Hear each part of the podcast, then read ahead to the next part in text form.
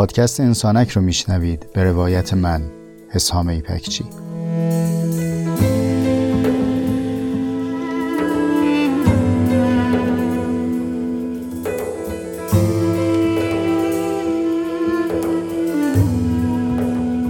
پادکست انسانک مجموعی از جستارهای صوتی است که توی اون تجربیات زیسته و روزمرگی هامون رو با عمقی کمی بیش از معمول روایت می‌کنم.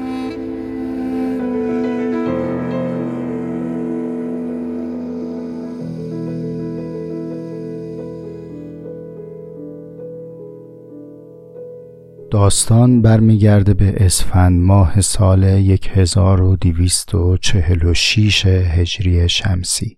مقارن میشه با مارس 1868 میلادی. آسمون شهر خرم و سرسبز نامبرگ پوشیده در ابر. شعاع کمسوی از خورشید از پشت ابر بر روی تپه های سرسبز این شهر تابیده. تپه های پوشیده از جنگل که البته لکه ای از اون نقطه آغاز داستان ماست. لکه ای که در بین اون جنگل سرسبز جدا شده دیوار کشی شده و در سردر اون نوشتن قرارگاه توبخانه ارتش پروس. جای جای محوته حلقه ای از سربازها دور هم نشستن برخی مشغول تیمار اسبهاشون برخی مشغول تیمار خودشون و هاشون عجیب و بهتنگیزه که این سربازها هر وقت از جا بلند میشن و راه میرن از پوتین هاشون فقط صدای سم اسب شنیده میشه. اما از میون همه این هیاهوها و حلقه ها گوش ما تیز میشه به شنیدن صدای دو سرباز. دو سرباز که دور کومه از آتیش از گلولای زمین به زین اسب ها پناه بردن زین اسب ها رو به زمین گذاشتن و روی اون نشستن. هر از گاهی دستشون رو روی آتیش گرم می‌کنن و لیوانی که در دست دارن رو سر می‌کشن. یک سرباز کمی جوانتر و دیگری میان سال و سرباز جوان با شور و حرارت مشغول نطق کردن و صحبت کردنه گوشمون رو که تیز کنیم می‌بینیم صحبت در مورد جنگه سرباز جوان با شور می‌پرسه برای چی باید بجنگیم؟ به سمت کی باید شلیک کنیم؟ تو اصلا از خودت می‌پرسی هر روز صبح که پشت این توپ وامیستی و آتیش می‌کنی این آتیش کجا فرود میاد؟ سرباز میان سال بی خیال جواب میده. به سر دشمن. دشمن؟ دشمن کیه؟ اونم به تو میگه دشمن تو هم به او میگی دشمن. چرا من و تو به هم نمیگیم دشمن اما به اونا میگیم دشمن؟ سرباز میان سال باز هم با تو جواب میده. چون تو هم وطنمی اما اونا هم وطنم نیستن. من برای وطنم می جنگم سرباز جوون که انگار هرچی صحبت پیشتر میره بیشتر کلافه میشه می‌پرسه وطن وطن کجاست؟ چرا اینجا وطن من هست اما وطن اونها نیست؟ کی گفته اتریش وطن اونها هست و وطن من نیست؟ کی گفته پروس فقط مال ماست؟ از کجا می‌فهمی که اینجا وطنه؟ از کجا می‌فهمی که جای دیگه وطن نیست؟ سرباز میون سال آخرین جرعه لیوانش هم سر می‌کشه. اشاره می‌کنه به پرچمی که توی باد داره میرقصه. میگه وطن زیر این پرچمه. جایی که اجنبی به تو حکومت نکنه. سرباز جوون خسته از صحبت از جا بلند میشه. زینی که روش نشسته رو بر میداره و روی اسبی که در کنارش هست میندازه. بعد رو به اون سرباز میان سال میگه اجنبی؟ کدوم فرمانده ای اجنبی نیست؟ فکر می‌کنی برای ژنرال من تو بقیه این سربازا فرقی داریم با این اسب؟ من و تو اسبیم. برای اسب چه فرقی می‌کنه که ژنرالی که روش نشسته سردوشی فرانسوی داشته باشه یا پروسی؟ سهم ما مرتعه سهم ما علوفه سهم ما طویله سهم اسب همینه. ما اومدیم تو جنگ کشته بشیم که مبادا اونها بیان تو خونمون و کشته بشیم. صحبتش رو ناامیدانه با یک جمله تموم می‌کنه. ما همه اسبیم رفیق همه اسبیم. سوارامون با هم فرق می‌کنه. این سوار میره اون سوار میاد. بی خیال صحبت با سرباز میان سال راهش رو پیش می‌گیره و میره به سمت دیوار اردوگاه. پشت سر صدای سرباز میان سال رو میشنویم که داد می‌کشه هی سراغ اون بدبخت نرو دیگه اون به اندازه کافی امروز بدشانسی آورده. کنجکافتر از قبل رد قدم های سرباز جوون رو پی می‌گیرم ببینم سراغ کدوم بدبخت بدشانسی می‌خواد بره. اما عجب اینجاست که از صدای قدم های سرباز جوان هم صدای سم اسب شنیده میشه.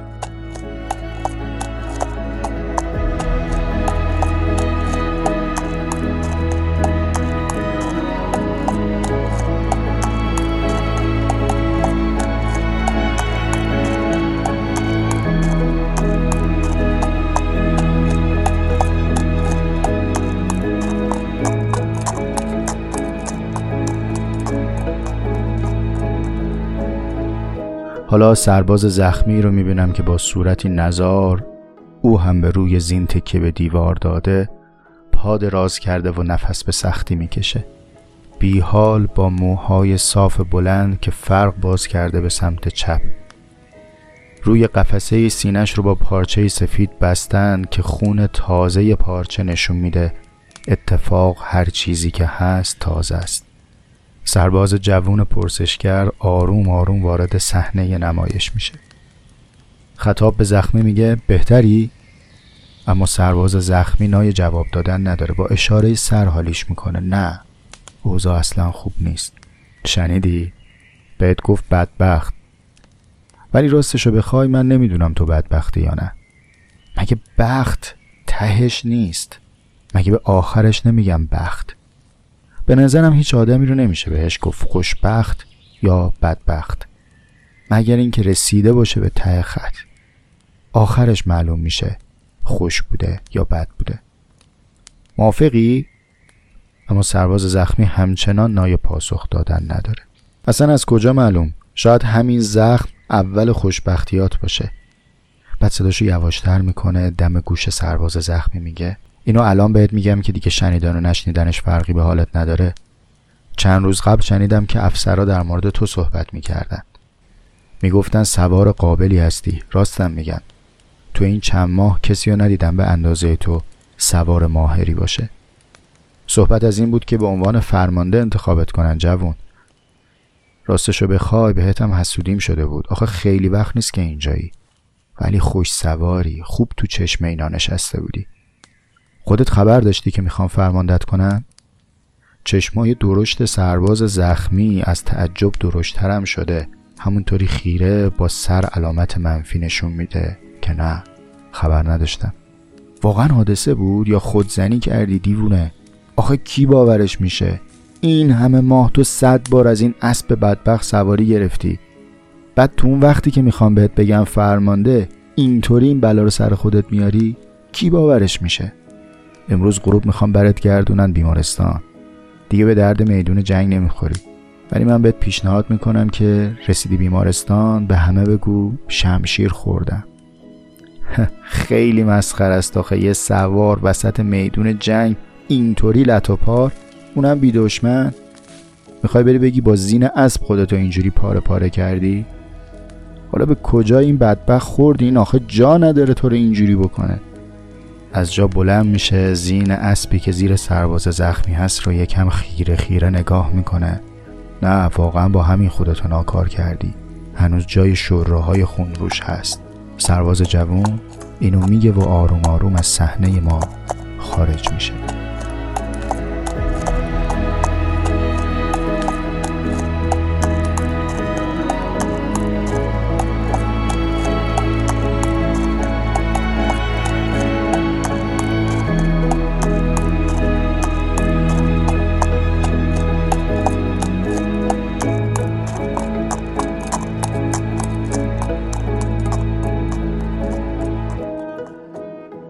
سرباز زخمی داستان ما حالا چند ماهی هست که بستریه. هر از گاهی چشمش رو میبنده و به لحظه حادثه فکر می‌کنه.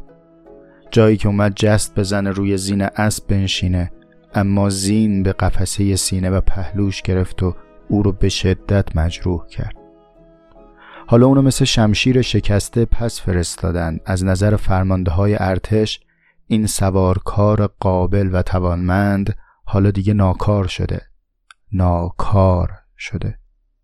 چنان آسیب دیده که ناو و رمق راه رفتن هم نداره. هفته هاست که ناگزیر به خوندن خونده ها و دوباره ورق زدن کتاب هایی که سالها قبل اون رو خونده. 23 سالگی شاید زمان زود هنگامی است برای خانه نشین شدن و آسیب دیدن اما برای فردریش جوان مجال بینظیری بود. او دوباره و چند باره از نو خوند. یک بار کسی ازش پرسید این کتاب چیه که از دست تو نمیافته؟ اونم جواب داد جهان همچون اراده و تصور نوشته آرتور شوپنهاور. آخه چی داره این کتاب که دست از سرش بر نمیداری؟ باز کوتاه جواب داد چهره پررنج زندگی. و من هر بار به این قسمت از داستان می‌رسم از خودم می‌پرسم آیا واقعا فردریش نیچه جوان در اون لحظه ناکار شد؟ یا اون حادثه رخدادی بود که نیچه رو بنشونه بر سر کاری که باید انجام می‌داد. اگر اون روز زین از پهلو و سینه نیچه رو پاره نمی کرد اگر نیچه به یک فرمانده جنگی تبدیل می شد آیا اون روز به کار بود؟ و اما آیا حالا که در بستر بیماری افتاده و ناگزیر شده از بازگشتن به خواندن و تأمل کردن و نوشتن ناکار شده؟ این سوال نه در مورد نیچه که در مورد تک تک من و شما هم قابل پرسیدن و قابل تأمل کردنه آیا ما اکنون به کار مشغولیم یا ناکار شدیم؟ آیا هر حادثه ای که ما را از اسب میندازه یعنی ما رو ناکار کرده؟ یک ورشکستگی، یک باختن، یک پایان تلخ در رابطه عاطفی، یک فقدان، یک آسیب، یک بیماری آیا اینها ما رو ناکار می کنند؟ یا بالعکس اینها ما رو بر کارمون سوار می کنند؟ چطور می‌تونیم به این سوال ها پاسخ بدیم اگر قبلش نفهمیده باشیم که کار چیست؟ من تو این روزهای سخت انزوا تو این هفته ها و ماه های متمادی قرنطینه افتاده از فرماندهی از اسب افتاده در حالی که ساعتهای زیادی از شب و روزم رو در زیرزمینی پانزده پله پایین تر از حیات سپری می‌کنم بارها و بارها از خودم می‌پرسم کار من توی این زندگی چی بود؟ آیا ناکار شدم یا از ناکاری نجات پیدا کردم و تازه بر سر کارم نشستم. توی روزهایی که هر پنج دقیقه یک نفس با پنجه کرونا بند میاد. به جاست اگر هر پنج دقیقه یک بار از خودمون بپرسیم این پنج دقیقه نوبت من نبود. حالا که موندم برای چه کاری موندم؟ اگر هنوز نفس می‌کشم برای چی نفس می‌کشم؟ وقتی روی زمین قدم برمیدارم از زیر پاهای خودم چه صدایی میشنوم؟ صدای پامون رو گوش کردیم. شاید مهمترین صدایی که باید گوش بدیم نه صدای درس نه صدای درس گفتار نه صدای پند این و اون. صدای پای خودمونه. وقتی قدم برمیداریم به چه سمتی قدم برمیداریم؟ با چه فهمی قدم برمیداریم؟ از زیر پاهامون چه صدایی به گوشمون می‌رسه؟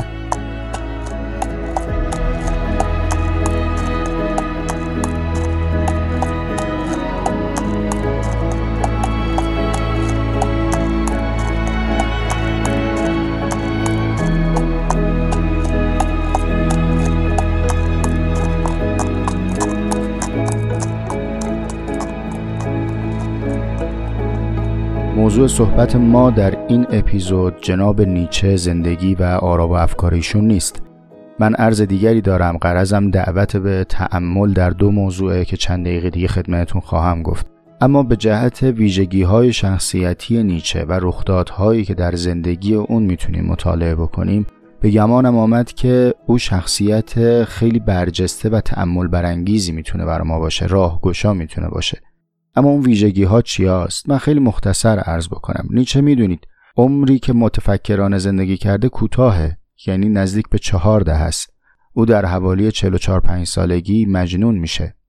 اما در این زندگی کوتاه باورهای چند هزار ساله اندیشمندان و فیلسوفان قبل از خودش رو به چالش کشیده.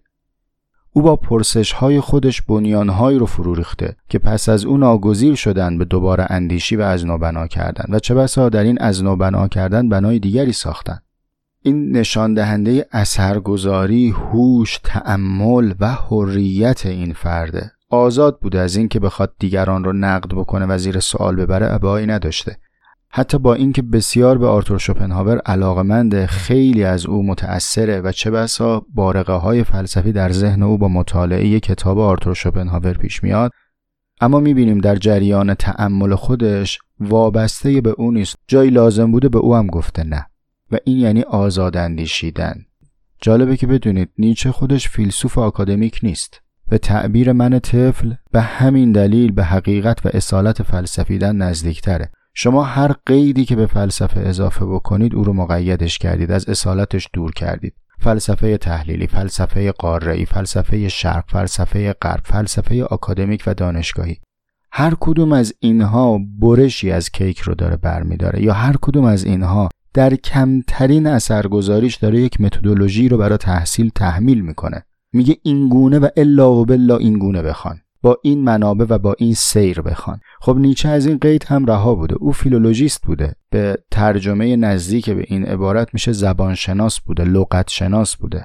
همین موضوع زبانشناسی رو هم در دانشگاه بازل تدریس می‌کنه. اما تأملاتی که داره مطرح می‌کنه میره به کجا می‌رسه؟ بنیانهای فلسفه رو میلرزونه. چرا؟ چون رها از قید میاندیشه. نیچه یک خلق و یک زائقه تفکری داره که من بسیار او رو برای این روزهای خودمون ضروری می‌دونم. اونم این که انگار هیچ چیزی رو از پیش مسلم نمی‌دونه. هر چیزی که مطرح میشه میگه بیا راجبش فکر کنیم. تا اونجایی که حتی می‌رسه به این معنا که آقا این طایفه فلاسفه هم یه قواعدی رو در ذهن خودشون ساختن فکر می‌کنن هستی تابع همین قواعده. من در همین هم می‌خوام تشکیک کنم. به همین خاطر به افلاتون هم رحم نمی‌کنه. من ارزمی نیست که آنچه گذشت رو در هم بکوبیم. میگم فقط مسلماتمون رو مجدد مرور کنیم. بالاخره ما یه سری باورهایی رو قطعی گذاشتیم تو صندوق. میگیم اینا ثابتات ذهن ماست. با این ثابت ها داریم متغیرهامون رو حل می‌کنیم. ما ثابت گرفتیم که معنی سواد رو می‌دونیم معنی زوجیت رو می‌دونیم معنی کار رو می‌دونیم. همه این هم جز ارزش ماست. اینا که هیچ. بریم با اینا بقیهش رو حل کنیم. اتفاقا من در انسانک میرم سراغ همین ثابت ها بیایم بیاین راجبش دوباره فکر کنیم. زوجیت خیلی چیز خوبیه خیلی خوبی. ملال چیه وسطش در میاد پس؟ سواد خیلی چیز خوبیه. ما برای زحمت کشیدیم شدیم با سواد. باشه دستتون درد نکنه. فقط چی شد به پدر بزرگ مادر بزرگا گفتیم بی سواد. از کجا به بعد سواد شد نام یک فرم که هر کسی یک شکل رو طی کرده باشه؟ تو درس خوندن ابتدایی راهنمای دبیرستان او با سواده. الان رفتم سراغ مفهوم کار. در ادامه خواهید دید که خودم و شما رو دعوت می‌کنم به اندیشیدن در دو معلفه که اتفاقا این هم جزء ثابتات ماست. براتون مثال میارم. انقدر این رو مسلم و ثابت دونستن که میگن اصلا راجبش فکرم نکن سوالم نکن. هست که هست. با ثابت گرفتن اینها بیا بقیه مسائل تو حل کن. عرض می‌کنم نخیر به قول یه دوستی تو کامنت ها از من پرسیده بود که چرا راجب مسائل بدیهی انقدر بحث می‌کنی؟ جواب من خیلی کوتاه بود. نوشتم چون اینا بدیهی نیستن اما بریم که اون دو نکته ای که به نظرم قابل تعمل اومد رو خدمت شما عرض کنم.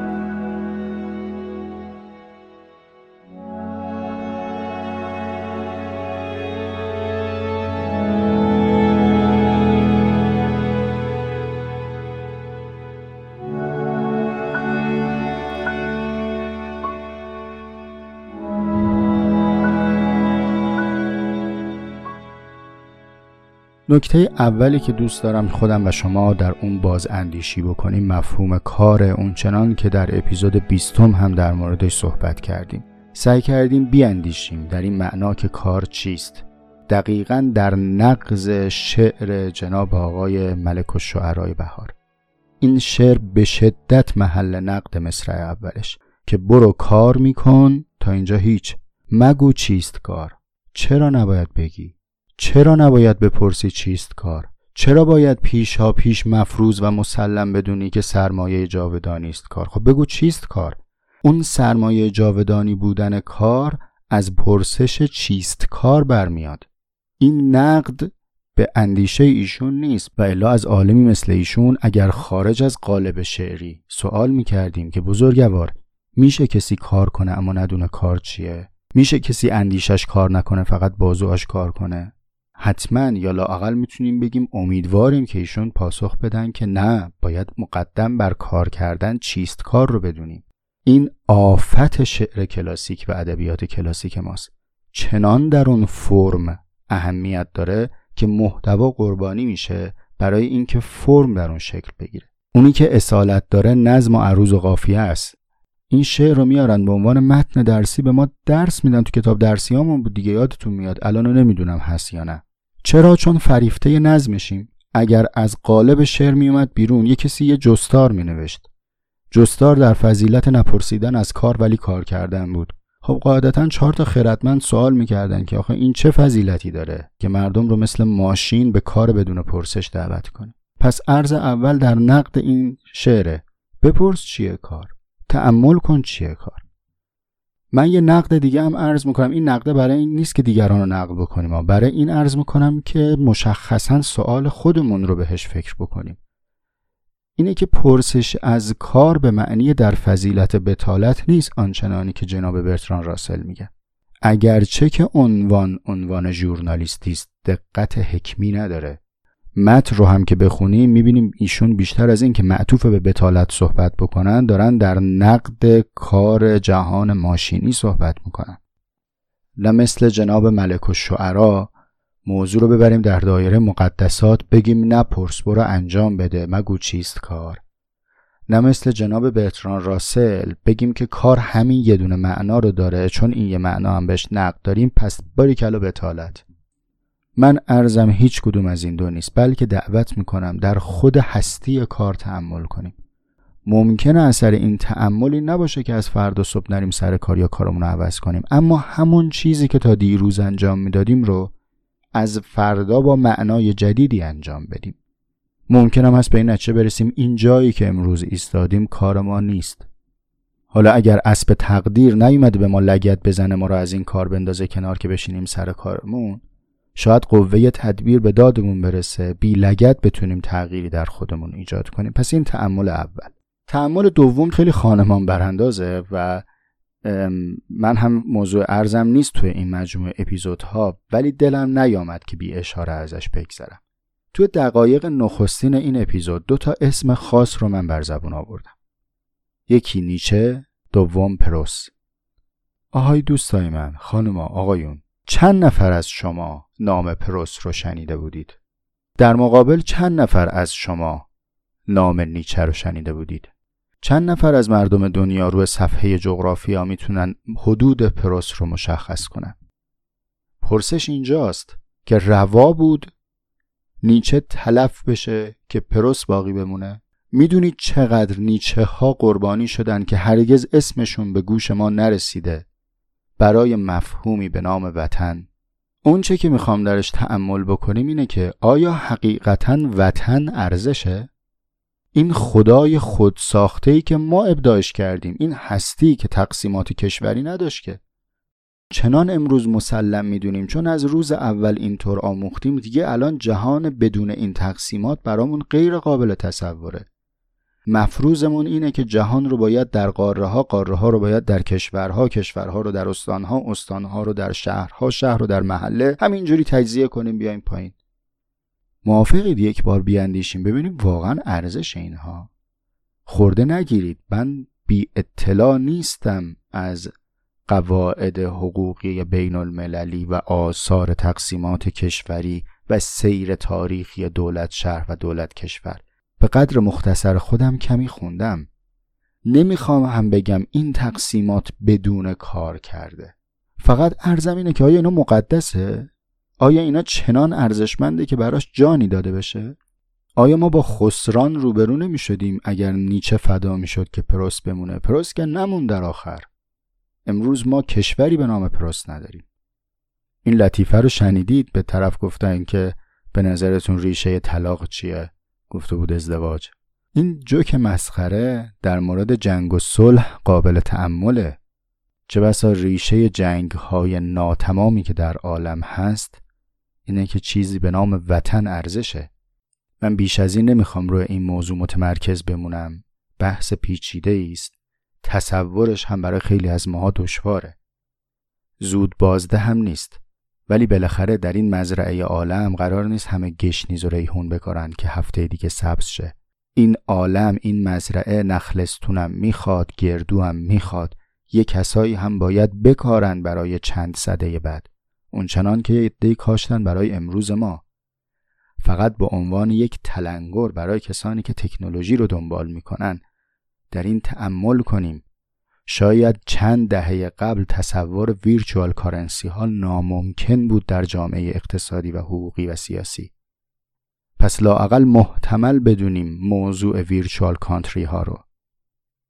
محتمل بدونیم روزگار پایان مفهومی به نام وطن. و تازه تصورم اینه که کسی که با افق آینده بلند زندگی می‌کنه امروز غنیتری رو هم برای خودش خواهد ساخت. ما امروز چند هزار سال آدمیم. تو اپیزود هفدهم عرض کردم. ما چند هزار سال بشریم. پس توقع زیادی نیست اگر چند صد ساله اندیشه کنیم.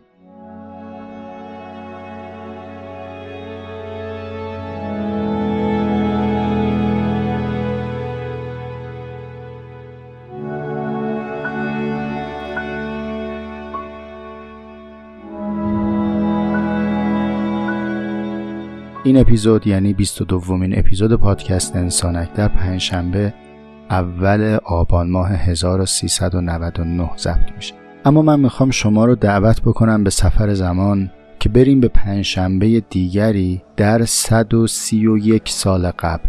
یعنی پنجشنبه چهاردهم دی ماه 1267 میشه 3 ژانویه 1889 میلادی.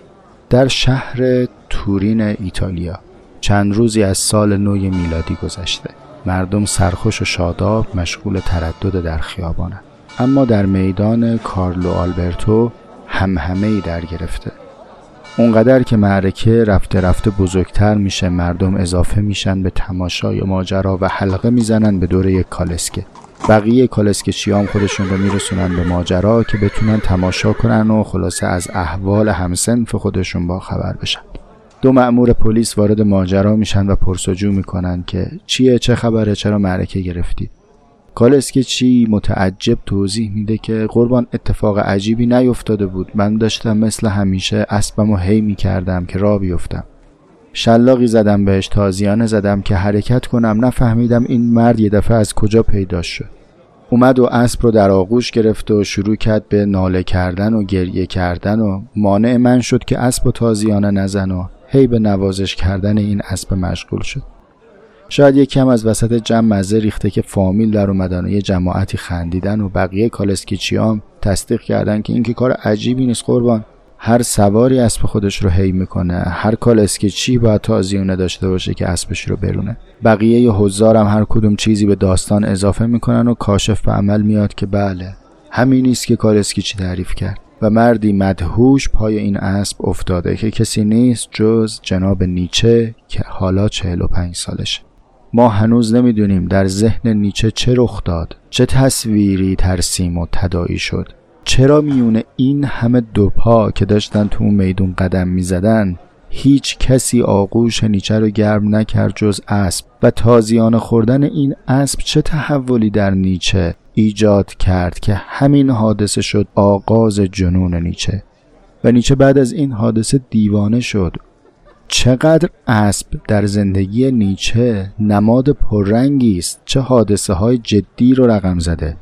گویی نیچه در میان دو حرکت اسب نیچه میشه. از لحظه ای که پهلوی او رو پاره می‌کنه تا نتونه فرمانده بشه. تا اسب دیگری که تازیانه می‌خوره و نیچه رو وارد دوره جنون می‌کنه. من بارها از خودم پرسیدم که اگر اون زین پهلوی نیچه رو ندریده بود آیا نیچه نیچه می‌شد؟ اگر در اون میدان چند دقیقه دیرتر و زودتر این عبور و مرور اتفاق میافتاد و لاعقل نیچه با صحنه تازیانه خوردن این اسب روبرو نمی‌شد آیا باز نیچه اینچنین می‌شد؟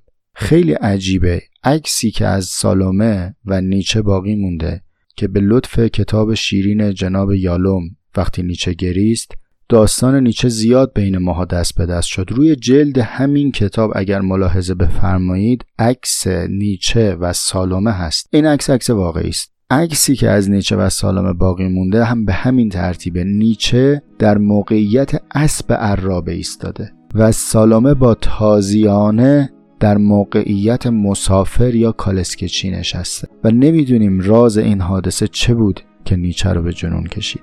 چقدر جبرها در ساختن زندگی ما موثر اگر هر کدوم از این متغیرها نبودن هر کدوم از این اسب ها نبودن اگر رخدادهای دوره کودکی نیچه نبود اگر سالومه نبود همه این اگرها اگر نبود چیز دیگری بار می اومد در مورد ما هم همینه ها نه فقط بگیم نیچه اینطوره. آمیخته در جبریم.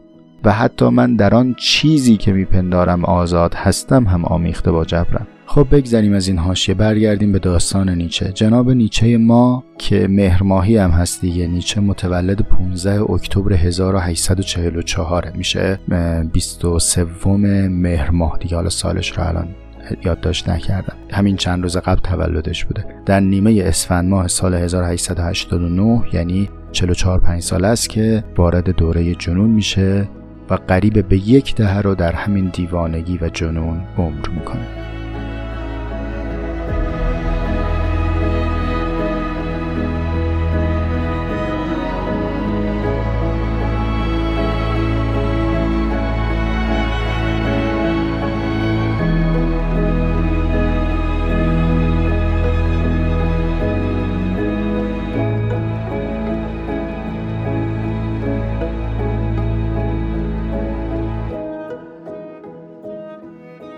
معمولا در تعریف داستان زندگی نیچه کار به همین جنون ختم میشه. از اینجا به بعد هم اگر می‌خوان از نیچه چیزی بگن از خواهرش میگن و نحوه انتشار آثارش و تأثیر پذیری هیتلر و نازی ها از آثار نیچه و و یا دیگر اندیشمندان. اما این داستان یک پایان تقریبا پنهانی داره که خوبه براتون تعریف بکنم و بشنوید. در روزهای نخستین جنون نیچه او یادداشتهایی رو برای دوستانش ارسال می‌کنه. خیلی حیرت انگیزه هم محتوای یادداشت ها حیرت انگیزه همین که خب بزرگوار تو اگر دیوانه ای نامه نوشتن چیه؟ اینجاست که بعضی از دوستان به این فکر میفتن که بریم نیچه رو برگردونیم به شهر خودمون یعنی به بازل به شهری که او در اونجا زندگی کرده درس داده و از دوستان زیادی اونجا داره. از میون دوستان جناب فرانز اووربک انتخاب میشه برای اینکه به نمایندگی بیاد و این کار رو بر دوش بکشه. فرانز آوربک که میاد اینجا یک داستان خیلی جالبی شکل می‌گیره. من یکی از آرزوها یا فانتزی های ذهنیم این روزا اینه که ایام قرنطینه بگذره دوباره ما به آغوش هم برگردیم و من این نمایش نامه اسب ها رو بنویسم و به روی صحنه بیارم. شما قدم به چشمم بذارید و تماشا کنید. فقط یه قراری با هم بذاریم. اون روزی که تشریف آوردید شما هم روی صندلی ها نقش بازی کنید. به رو خودتون نیارید که داستان لو رفته. اما در آن نمایشنامه اسب ها حالا رسیدیم به ایستگاه قطار شهر تورین. اووربک بر اساس قرار قبلی راهی شده به شهر تورین و حالا قطار سوتی می‌کشه و میسته پروفسور ویل یک روانپزشک هست که اومده تو ایستگاه قطار به پیشواز دوست نیچه و قراره که پروفسور ویل و اووربک با هم برن به ملاقات نیچه که اون رو منتقل بکنن به کلینیک فریدمات. اونا همدیگر رو می‌بینن در آغوش می‌گیرن و پروفسور ویل خوش آمد میگه و راهی میشن به ملاقات نیچه. این حادثه مربوط به دهم ژانویه است یعنی یک هفته از جنون نیچه گذشته و او بستری به عنوان بیمار روانی. با این موقعیت ملاقات او و پروفسور ویل رو با دقت گوش بدید. نیچه به محض اینکه او رو می‌بینه خیلی با روی باز سلام میده و میگه که سلام آقای ویل. پروفسور ویل شوکه میشه. بعد ادامه میده نیچه. شما روانپزشک هستید درسته؟ ما چند سال پیش با هم دیگه ملاقات داشتیم. اینا صحبت نیچه است. ما چند سال پیش با هم ملاقات داشتیم و من اونجا باهاتون در مورد دیوانگی عرفانی بحث کردم. پروفسور ویل به قدری قافلگیری شده که فقط با اشاره سر داره این یادآوری ها رو تایید می‌کنه. بله کاملا درسته.